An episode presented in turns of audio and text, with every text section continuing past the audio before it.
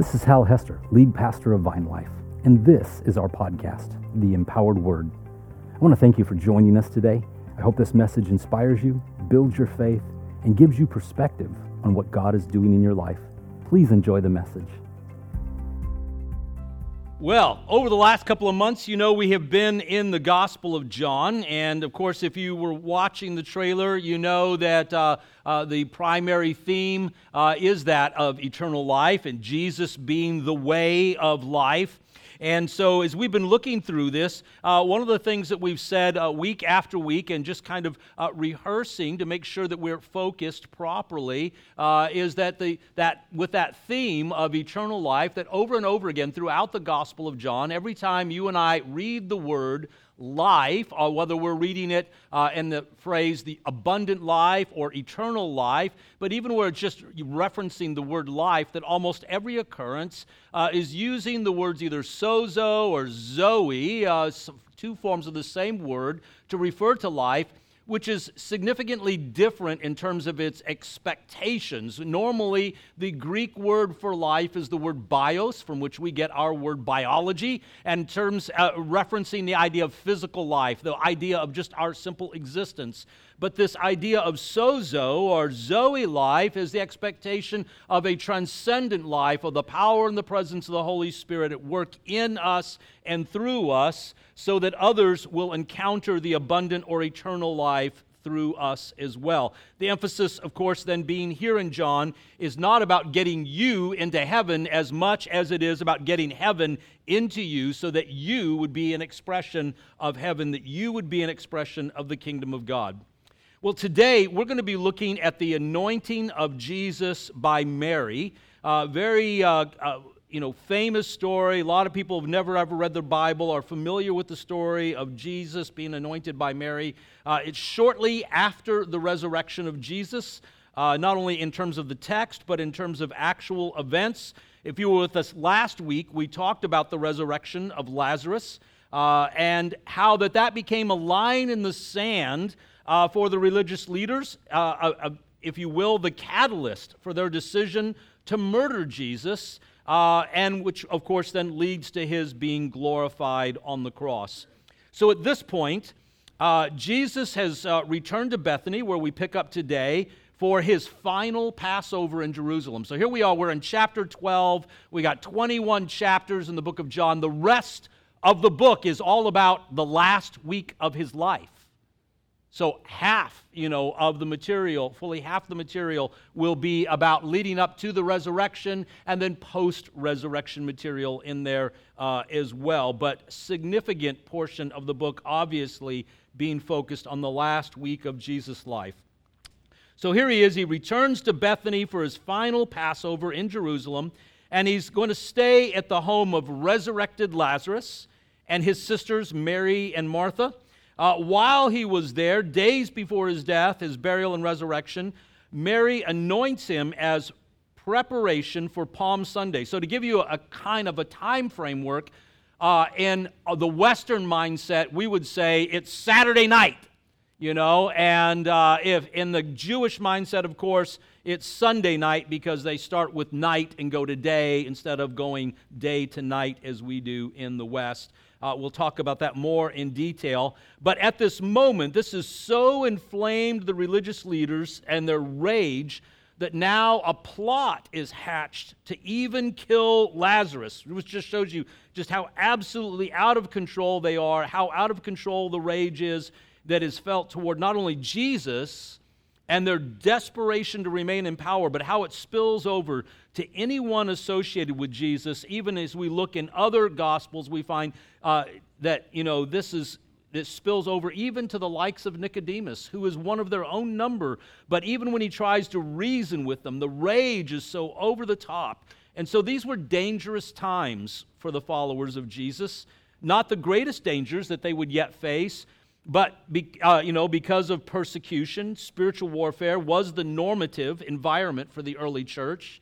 In fact, I would suggest to you that it is the normative environment for the church everywhere, even today, with the exception being the United States, although we seem to feel like we're always persecuted. And what are the experiences, you know, in terms of that the church collectively uh, throughout church history, that common refrain that the blood of the martyrs has watered the seeds of faith. With that in mind, let's take a look at our text this morning. We'll start in chapter 11, verse 55, and we're going to go through chapter 12, verse 11. If you're using a phone or tablet, please set that to silent for the sake of those around you. I'm going to read it from the English Standard Version, but please Whatever translation you have in your lap, that's my favorite today. Let's take a look. John chapter 11, verse 55, and we read these words Now the Passover of the Jews was at hand, and many went up from the country to Jerusalem before the Passover to purify themselves. They were looking for Jesus and saying to one another as they stood in the temple, What do you think? That he will not come to the feast at all? Now the chief priests and the Pharisees had given orders that if anyone knew where he was, he should let them know so that they might arrest him. Six days before the Passover, Jesus therefore came to Bethany where Lazarus was, whom Jesus had raised from the dead. So they gave a dinner for him there. Martha served, as usual, and Lazarus was one of those reclining with him at the table. Mary, therefore, took a pound of expensive ointment made from pure nard, and, he anointed the, and she anointed the feet of Jesus and wiped his feet with her hair. And the house was filled with the fragrance of perfume.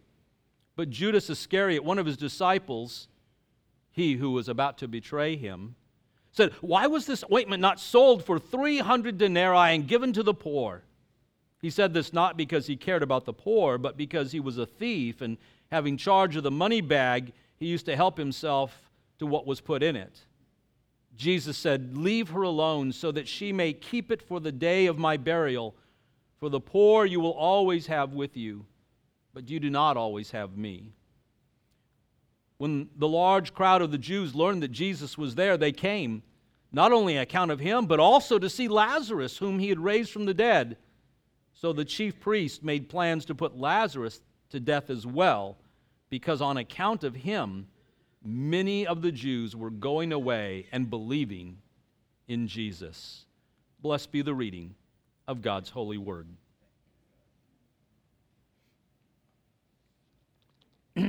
So, as I said, uh, it's the night before the triumphal entry. Uh, I thought how fitting that this morning that we would, you know, sing uh, about, you know, the rocks crying out uh, as Jesus would rebuke uh, those who were telling him to tell his disciples to be quiet as they shouted, Hosanna in the highest. So here we are. It's a full week, you know, before Passover, but all these events just, you know, the, the intensity just ramping up, right? And, and uh, if you are not familiar with uh, all the traditions surrounding Passover, uh, you know, it was what we would call a day of holy obligation. In other words, the expectation was that you went to the temple if it by all means possible and you celebrated uh, the passover. It was the expectation. It was their highest and holiest day in their calendar much in the same way that, like in Christianity, people view uh, Christmas and Easter as being days of obligation that you're supposed to, uh, and, and, hence why you have what we call sometimes Christmas and Easter Christians, CEOs, Christmas, Easter only. Uh, you know, I don't mean that demeaning. I just simply, it is a, it is a common uh, uh, occurrence. Uh, you just, from a numerical standpoint, just a reality. And so Passover was a, a day of holy obligation. In fact, uh, the expectation was that if for some reason you would become defiled, whether that's ceremonially or uh, you know ritualistically or in actual defilement, uh, be touching dead bodies, uh, different things like that that could defile you. Uh, maybe uh, you know some other event. certainly for women at that time, if they had had their cycle, then the expectation was that with inside the next month, you would, do, you would make pilgrimage to the temple and you would celebrate it on your own, you know, basically without everybody else, but you would keep that day of obligation. And so, uh, normally, uh, what would happen is that people would come a whole week early uh, in preparation, one, to make sure that nothing happened on the way. You know, so if you got there, if, say in your travels you had to stay like in the the home of a Gentile, you know, or something like that, or uh, whatever, that you would be ritualistically pure when you, so you would come and you would stay, and the idea was to purify yourself and prepare yourself for uh, Passover. And of course, there were other festivities uh, during the week because you know, who doesn't love a great party when everybody's in town, right? So uh, they're, they're called upon to do this. And, and so the, the, there's a lot of discussion because knowing that it's a day of obligation, like Jesus, who was the most famous rabbi of the time, like the anticipation is, of course, he will be there, right? And so there's the debate. Some people are going, he's, of course, he's going to be there. I mean, you know, he's a rabbi, right? And other people are going, I don't know, you know uh, those guys are really mad at him. You know, I mean, they're talking about killing him. Now, I'm not saying that they knew the plans. Please, you know, I'm not. I'm like, you know, no, there, there's no giveaway of the plot. Uh, obviously, they are trying to plot in secret, sort of, and um, you know, uh, but. Uh, uh, you can just imagine the emotions, the buzz among the people. And some of the people, the last time they were in Jerusalem, was for the last Passover. And during the last Passover, Jesus did a number of signs and wonders, and he did some teaching. And so, if you were here, you know, like a year ago, and you saw all that and heard all of that, as you're coming back to Jerusalem, guess what the buzz is? I wonder if we'll see Jesus. I wonder if he's going to do another. Do you think he's the Messiah? Right? Like all these conversations are happening on the road into Jerusalem. The road is all a buzz about Jesus. And and when they get to town and they start asking people in Jerusalem, have you seen Jesus?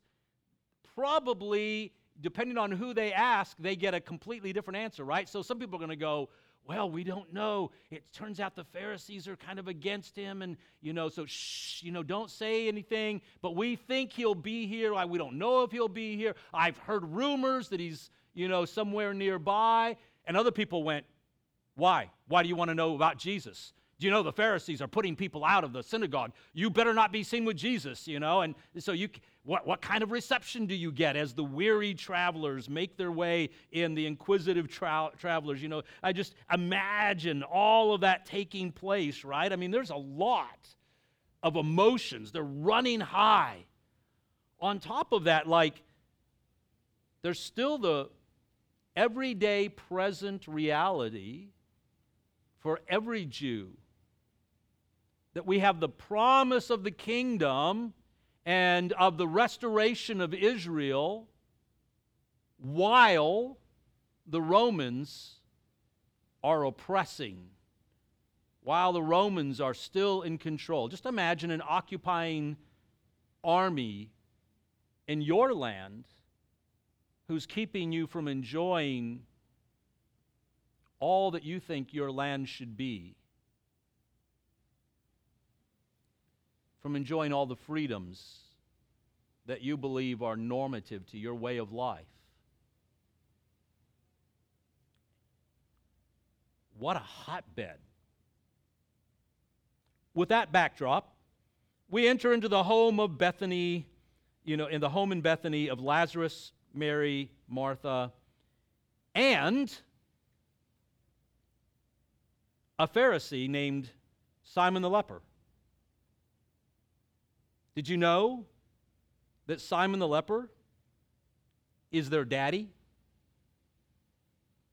Yeah. The plot thickens. When you read about Simon in other accounts in the other biographies, remember he's sitting there in kind of a judgmental attitude towards Jesus. Remember, uh, Simon the Pharisee like invites him in. Some texts refer to him as Simon the leper. That kind of becomes his nickname of like, how do you separate him from all the other Simons? You know, and so sometimes we nickname somebody Simon the Great. Sometimes we name them Simon the Lesser. His nickname became Simon the, the leper because Jesus, we know from church history, healed him of leprosy. So I want you to understand this relationship of Simon. Simon is a Pharisee, and so on one hand, he's really struggling with Jesus because, you know, as a good religious person, he has his ideas about the way things are supposed to be, and Jesus is breaking with that. Don't like this guy. On the other hand, Jesus is healing people, including him. How can this happen if God is not with him, right? So, can you imagine the inner tor- turmoil that he's having? I mean, he was raised in a good Bible Belt church and he had good doctrine preached to him his whole life, and now Jesus is coloring outside the lines, and in the meantime, he seems to be like ordained by God. Imagine the internal conflict. Man, you know, like in some ways, I really like this Jesus guy, but you know, like he colors outside the lines. I mean, he says things that are bothersome. I don't like his theological viewpoint. He's got the end times all wrong. Not that anybody around here ever says anything like that, but anyhow, and so you know, uh, uh, you know, he doesn't baptize right. No, okay, he doesn't uh, break communion the same way I do. Uh, hello. Simon's having internal struggles because he's a very religious man. He's a pious man. He's a good man. He's impressed by Jesus on some things, he doesn't like what Jesus is doing on the other hand. So here we have a home where Simon the Pharisee is the head of the house, and his kids are Lazarus, Martha, and Mary, who just happen to be big fans of Jesus. And it's where Jesus normally stays, probably how he got healed.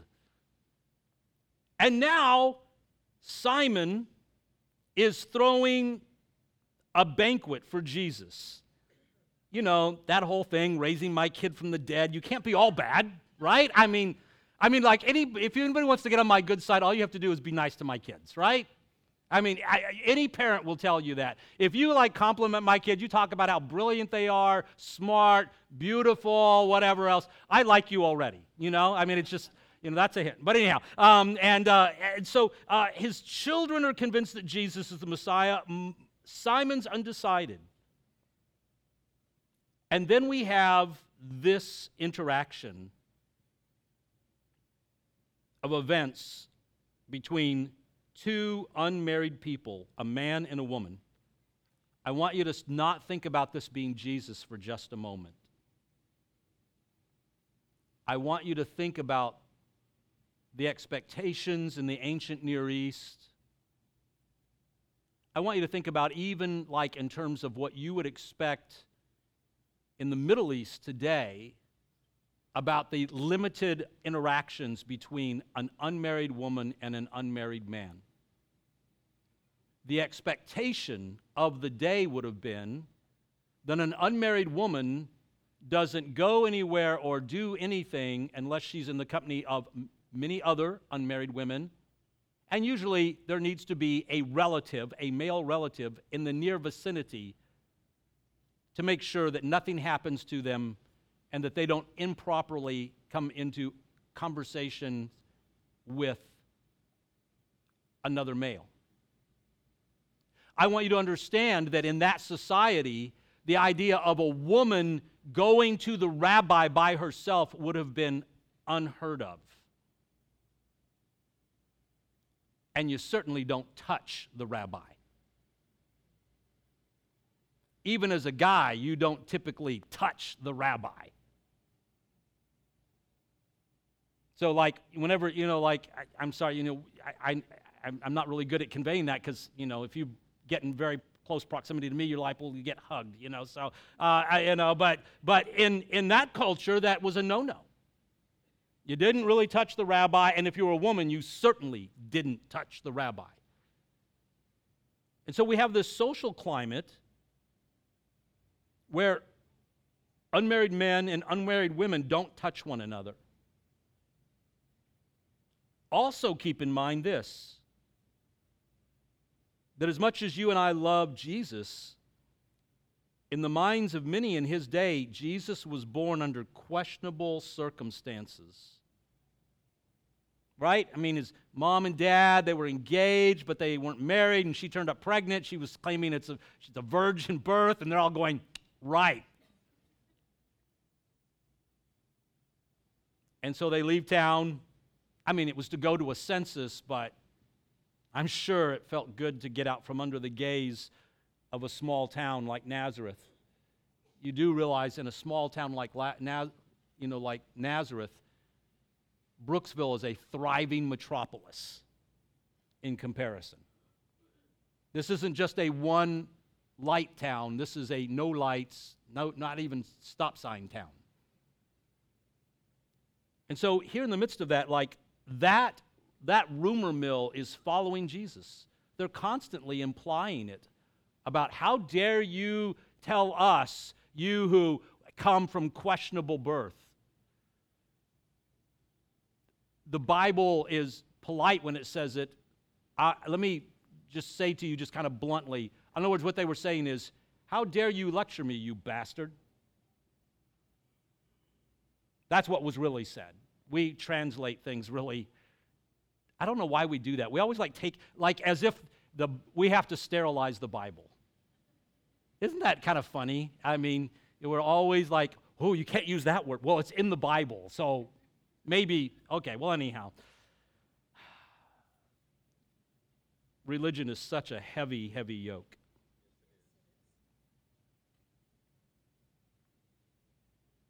So here it is. He's born under these questionable circumstances.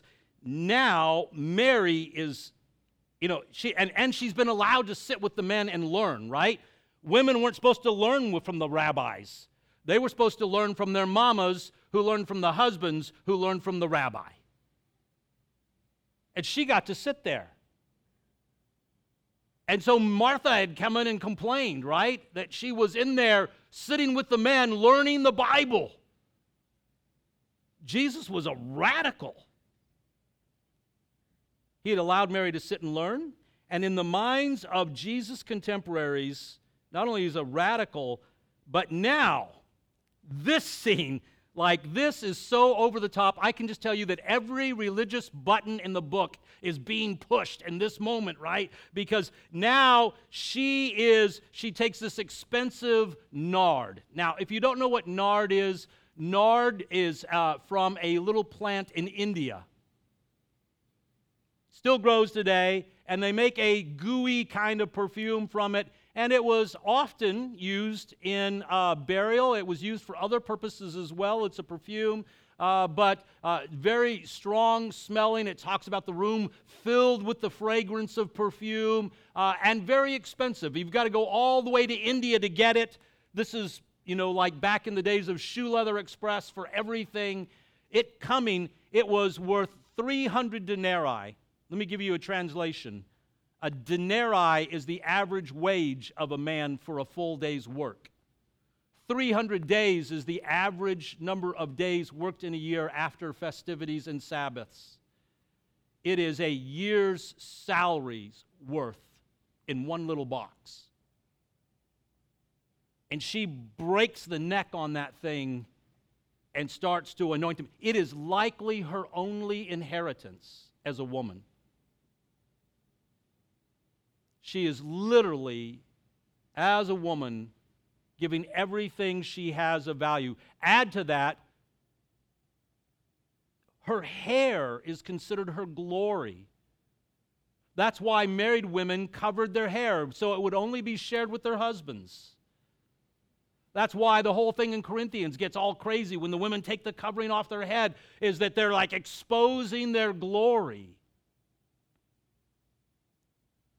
And in this moment, where she takes everything she has of value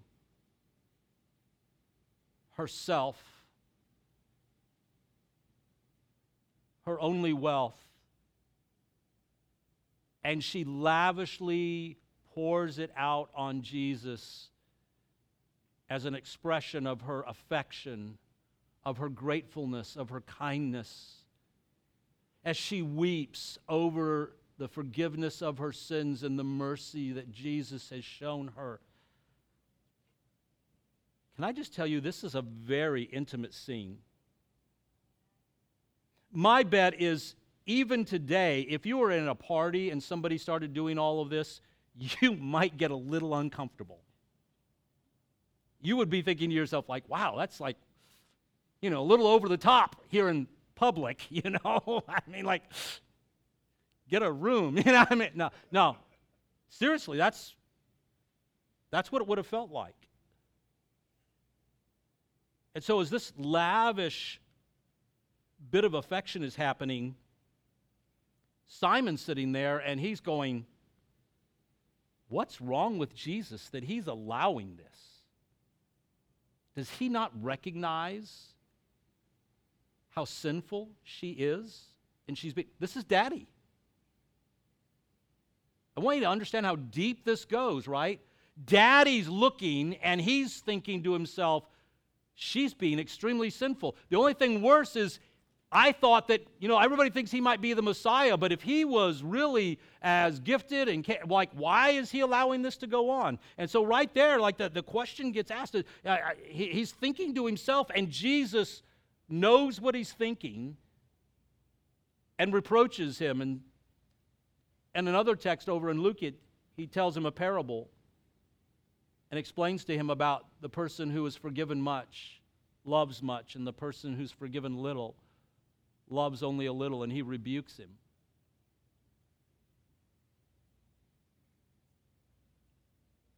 But when you get right down to it, Simon was just being a good religious guy. Because he wouldn't let a woman touch him like that. That wasn't socially normative. Now she's like lavished all of this on him. Now, in some accounts, it has her anointing his head.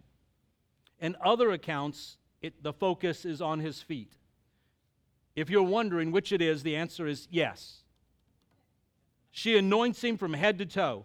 The emphasis on the head in some places is to point out the whole idea of the word Christ or Messiah means anointed one, referring to his kingship. And so the anointing goes on the head of a king. The anointing on his feet is emphasizing the contrast between her and the other persons in the situation. So here we have this twofold kind of uh, thing happening and different emphasis in different gospels, but the point is still the same. Three out of the four texts talk about her anointing him for burial. But his burial and his kingship go hand in hand.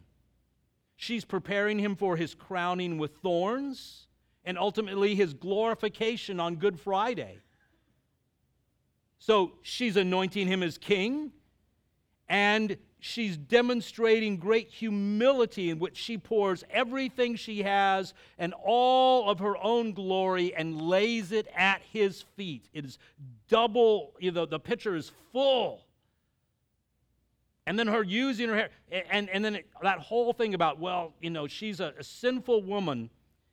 I, I don't know how many times I have heard it taught that she used to be a prostitute. There are many Marys in the Bible. This is not that one. Don't confuse the stories, and just because Simon says she's sinful, don't read into that. She was a wealthy, from a wealthy, pious family. She's breaking all social decorum. Jesus is allowing it. Her dad is sitting in judgment of the whole thing.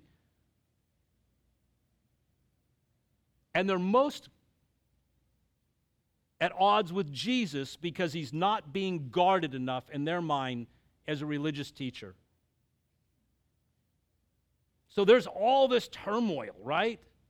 And it says she's a sinful woman. That does not mean she's a prostitute any more than it means you're a prostitute because you're sinful.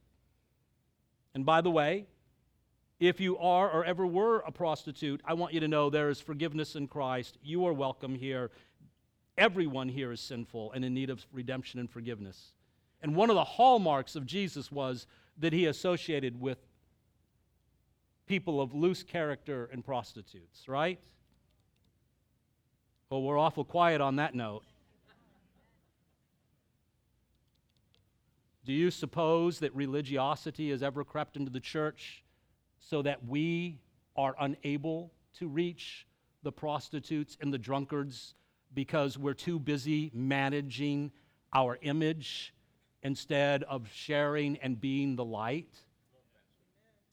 Could it be that sometimes we have built a theology and taken verses out of context that say, do not let bad company corrupt good morals, that has nothing to do with that, and everything to do is a rebuke against the church for preaching a false gospel? And we've lifted it from its context and twisted it. Do you know one of those texts in particular talks about valuing prophecy. And it says when churches don't value prophecy, that there's the, con- the condemnation is be- on them for not valuing the prophetic word. It's actually not about people's moral standing.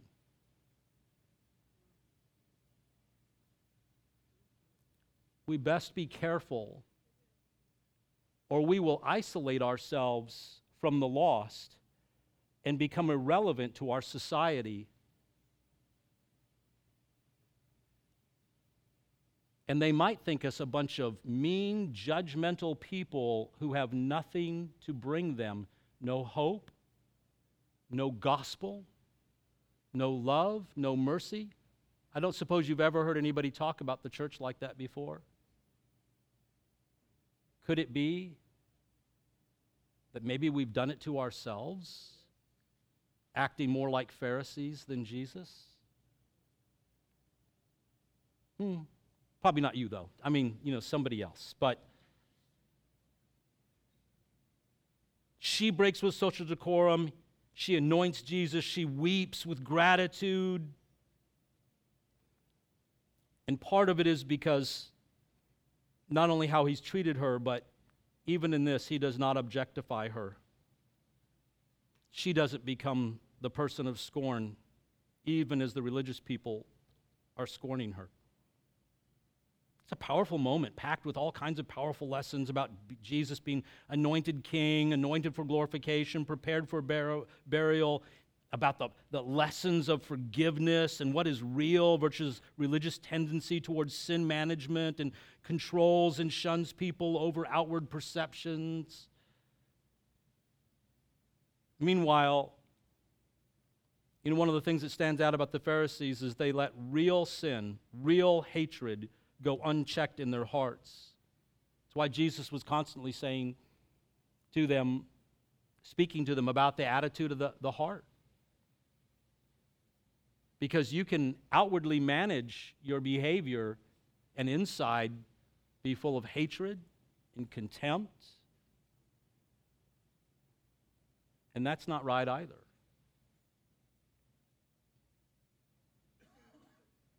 Please don't miss this. Sin matters. I'm not saying it doesn't matter. But I'm saying that your job isn't managing the people in the world or even the person sitting next to you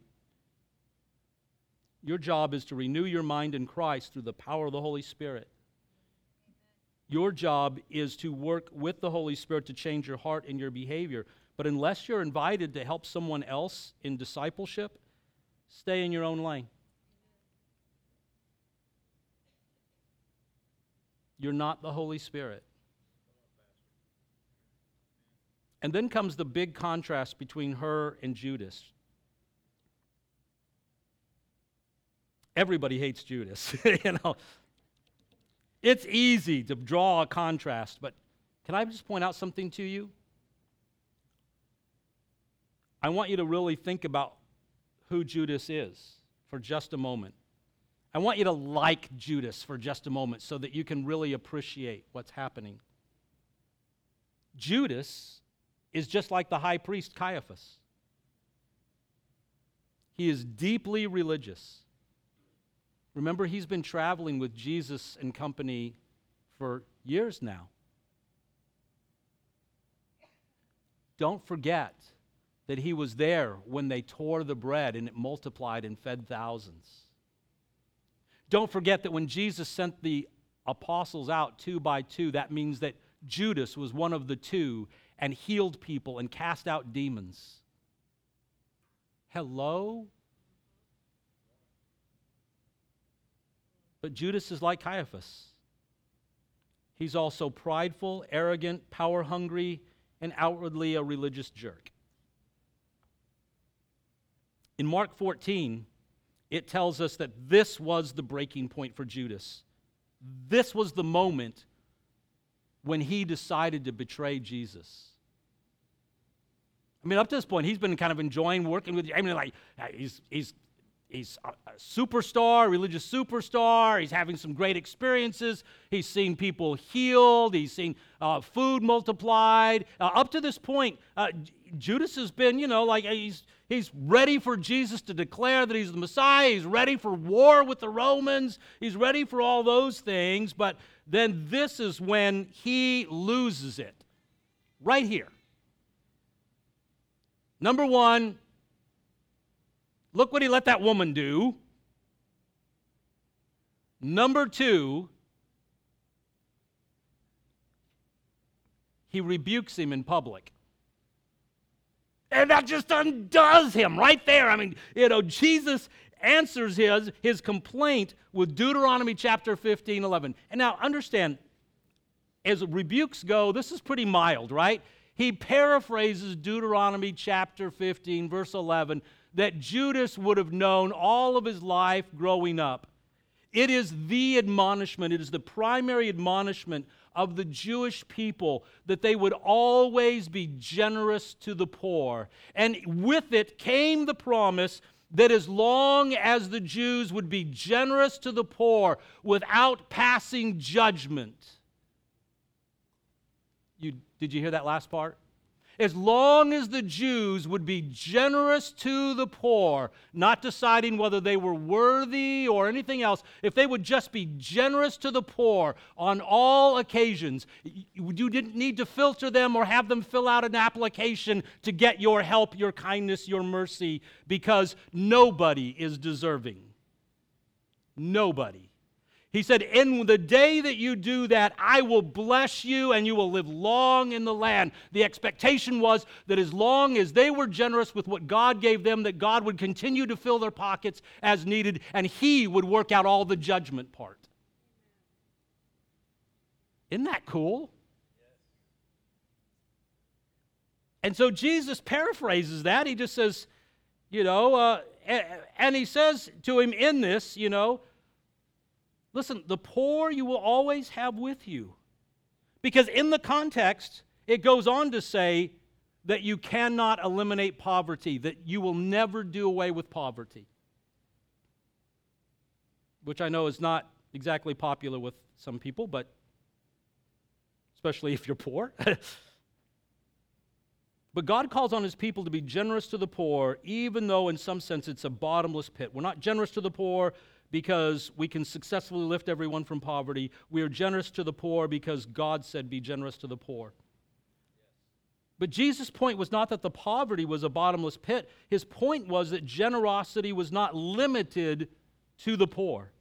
In this case, generosity in worship was also valuable. And I would say that in the spirit of the New Testament, part of a kingdom lifestyle is generosity. Because generosity is never about need, generosity is about trusting God with all that we have. What you say when you give freely is that freely I was given and freely I give. You're saying, I believe, Lord, that if I hand it out of this pocket, you will fill the other pocket. I, I, I have just a, a sense of trust in you. When you call me to be generous, I will be generous. Then John tells us the inside scoop. But Jesus or Judas didn't actually care about the poor. If anything, it was his religious way of, you know, lining his own pockets. He thought it looked good to reprimand her in his religiosity, right? He, he, he's taking the church position, if you will, the synagogue position, and, well, you know, this could have been given to the poor.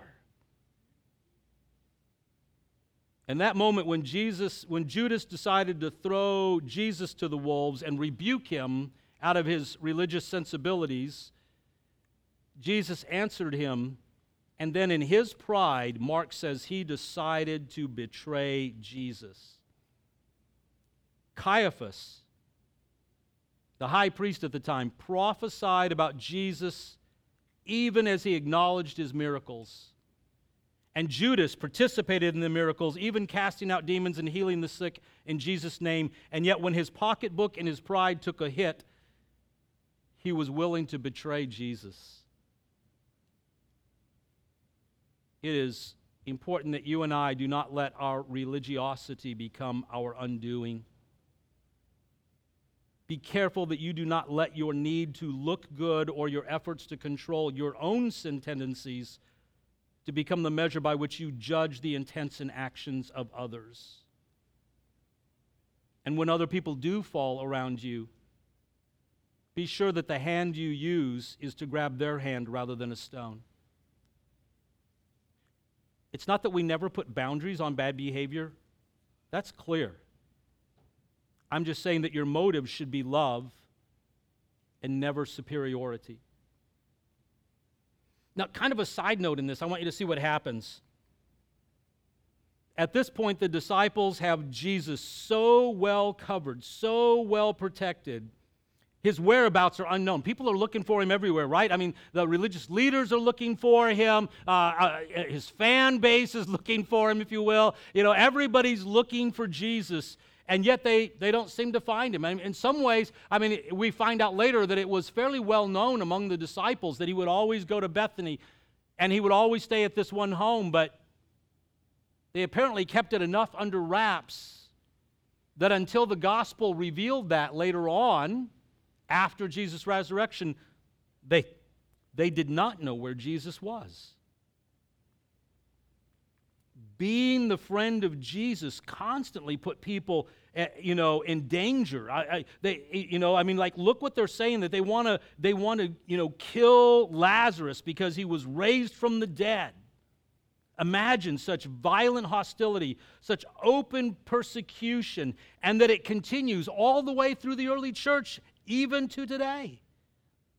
We've got friends right now who are in Pakistan, uh, church planters. Uh, uh, our friend Yusuf, that we've been uh, doing some mission work with, support with, and, and they're, they're looking to plant 500 churches in Pakistan this year alone.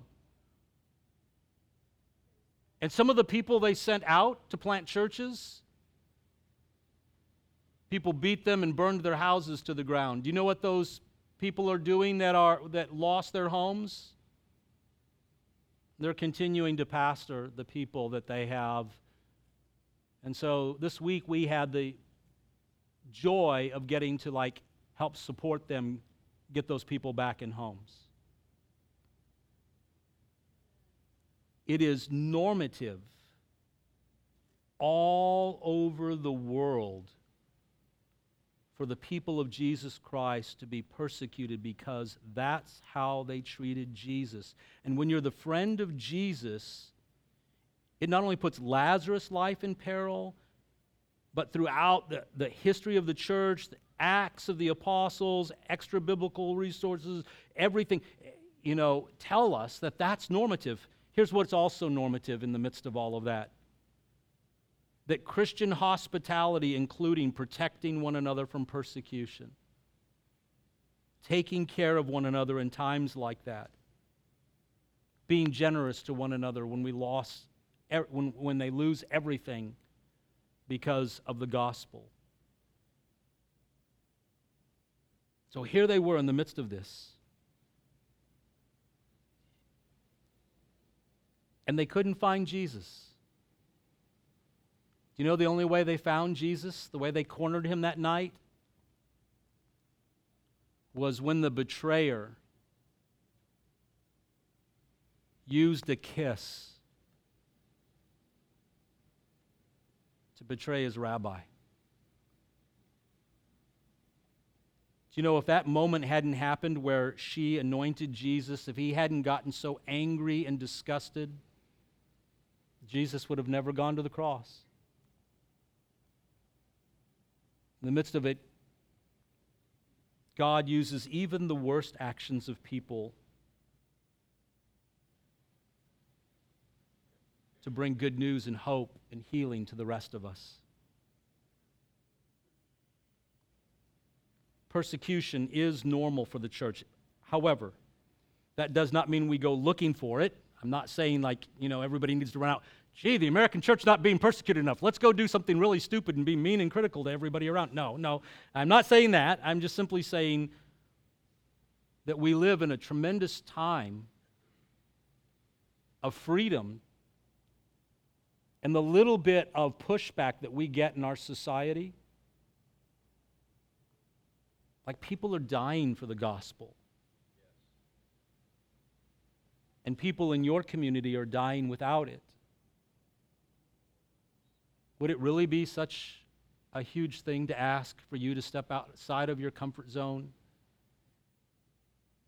and in the kindest way possible, in generosity of spirit? in mercy, that you would share the good news of Jesus Christ with your friends, your family. I know somebody might be rude. Somebody might not talk to you. Somebody might say mean things about you on social media. I'm not doubting that that would hurt.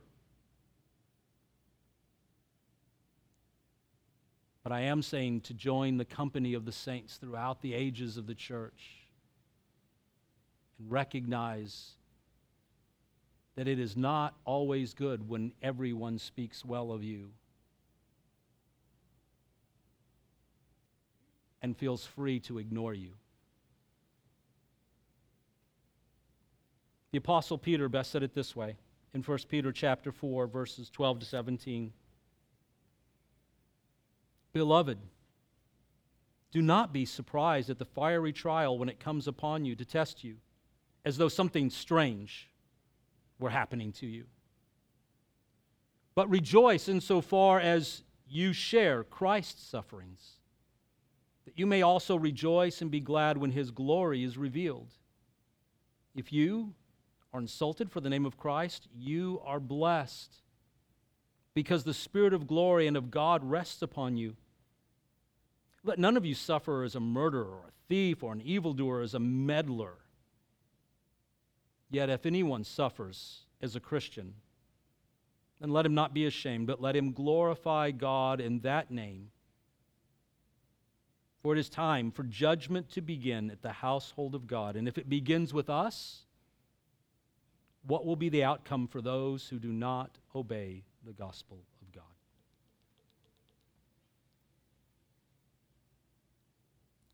It's always easy to talk about the benefits of coming to Jesus, the forgiveness of sins, the presence of God in our hearts and lives. But it's also important that we invite people to count the cost, that we not invite people to a, a, a lesser gospel. And that's significant to the gospel, the invitation that's being extended to you is not just simply like a get out of hell card, you know, get out of hell free card, but it's the invitation to a life abundant of where the Holy Spirit is working in us and through us and transforming us, our character, our minds, renewing us, and that people begin to experience the grace and the mercy of God, the life of the kingdom here and now through us by being engaged with us, that the work of God is going through us, that we, like Jesus, like we are looking around to see what the Father is doing. And in that, there's this great generosity where we give of ourselves, our resources, and everything about us freely knowing full well that many times it will be rejected, knowing full well that sometimes we will be rejected in the midst of it. And yet we continue to extend that hope because we know that eternity weighs in the balance. We've experienced eternity in the here and now, and that's why we can look forward with such great hope. It's not just something that we think about that someday, maybe someday, but we know that hope within us. It lives within us now, and it's gushing out, it's spilling out over through our lives into the lives of other people. And that is our blessed hope. That's why we take the risks. That's why we give freely. That's why we trust Him, because we know that He is real. And if you don't know that in the here and now, then the invitation is for you to come and taste of eternal life. Not to say a prayer and check a box. Not so that you can come here and fill a pew every Sunday and give us 10% of your income. Not so that you can be religious and inwardly be wasting away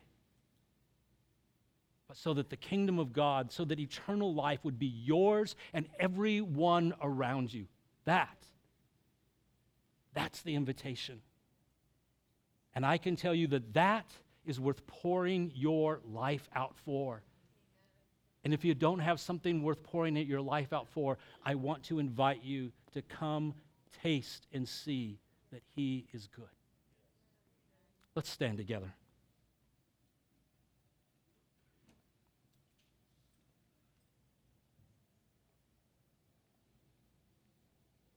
You know, the thing that's so intriguing to me about Jesus is that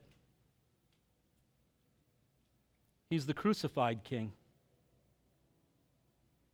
That how he identifies with our pain, our suffering, and the chaos of the cosmos and all these things, that it breaks his heart, and that the way out, the way on, is him. He is the way out of death, he's the way into eternal life, and he's made a way for you A way for you and I to escape the tyranny of sin and death, even now. And so when you and I accept Jesus, we're not getting our ticket punched. We're entering into relationship, we're entering into life. It's wholly different than just doing church. I'm longing for that day when the final revelation of his rule and reign over heaven and earth is revealed. I want you to know it too. So if you're not a part of that, I want to invite you to come. We're going to have prayer team members come up in just a moment, and I want you to come and talk to them about, like, how do I engage in that? How do I walk in that? That's what I want you to talk to somebody about. Second, if growing up in the Bible Belt South or some other religious scrutiny, you have ever lived under the gaze of judgment and felt shut out of eternal life by the religious elite, I want to invite you to come get some prayer and care. I want to tell you that you are welcome, and I want you to come experience welcome through the prayers and the kindness of those on the welcome team, on the, the prayer team. Third, if you are a disciple of Jesus, um, but maybe you feel trampled by life, trampled by trials and circumstances, you just feel vulnerable. And I want to invite you to get some soul care today. Ask the prayer team to pray with you, for you. Get, get you know, just the blood of Jesus pleaded over your body, your life, your heart, your mind. Uh, spend some time just soaking in his presence because I just think that that's the way that you pick up and you go ahead another day into the realities of this life. Like, I, I deal with it all the time. And, and, and the way I pick up, the way I keep moving, is that I not only engage with the Father myself, but I constantly, I, you know, our prayer team people can tell you, I'm regularly messaging saying, I need you to pray about things for me. I, I listen, You and I need His power and His presence at work in us. And so there is nothing about coming forward for prayer that makes you less. I would say just the opposite. I, I think it shows great strength. And so I just want to welcome you to come get some prayer. So, with that said, let's pray, and uh, prayer team members, go ahead and come on up. Father, we thank you for your Son Jesus. We thank you for the hope of eternal life and for the power and the presence of your Spirit at work in us and through us. We believe that you are a good and kind God, that you give good gifts to your children. And Lord, for every person walking with you, who knows you. Uh, we pray your continued strengthening of them day by day. And for every person who is afar off, my prayer is today that they would sense your presence, find your hope, your presence welcoming, and that they would find in you that you are good, that your presence, your life is a healing balm to their lives. And would you pull them out of their places of chaos and defeat and set their feet upon the rock so that they might stand no matter what the storms they are facing? And we pray these things in Jesus' name. Amen. If you got kids in kids' church, let me encourage you to grab them first before you come up for prayer. Otherwise, let me encourage you to come get some prayer. I hope to see you next week. God bless. I hope you enjoyed our podcast today. If you did, there's two things you could do for me. First, subscribe to our channel. That way, the most recent podcast will always be in your feed, ready when you are. And secondly, if this ministry has impacted you, would you help us to continue to reach others by clicking on the link in the description to give now? Until next time, thank you so much for listening to the Empowered Word.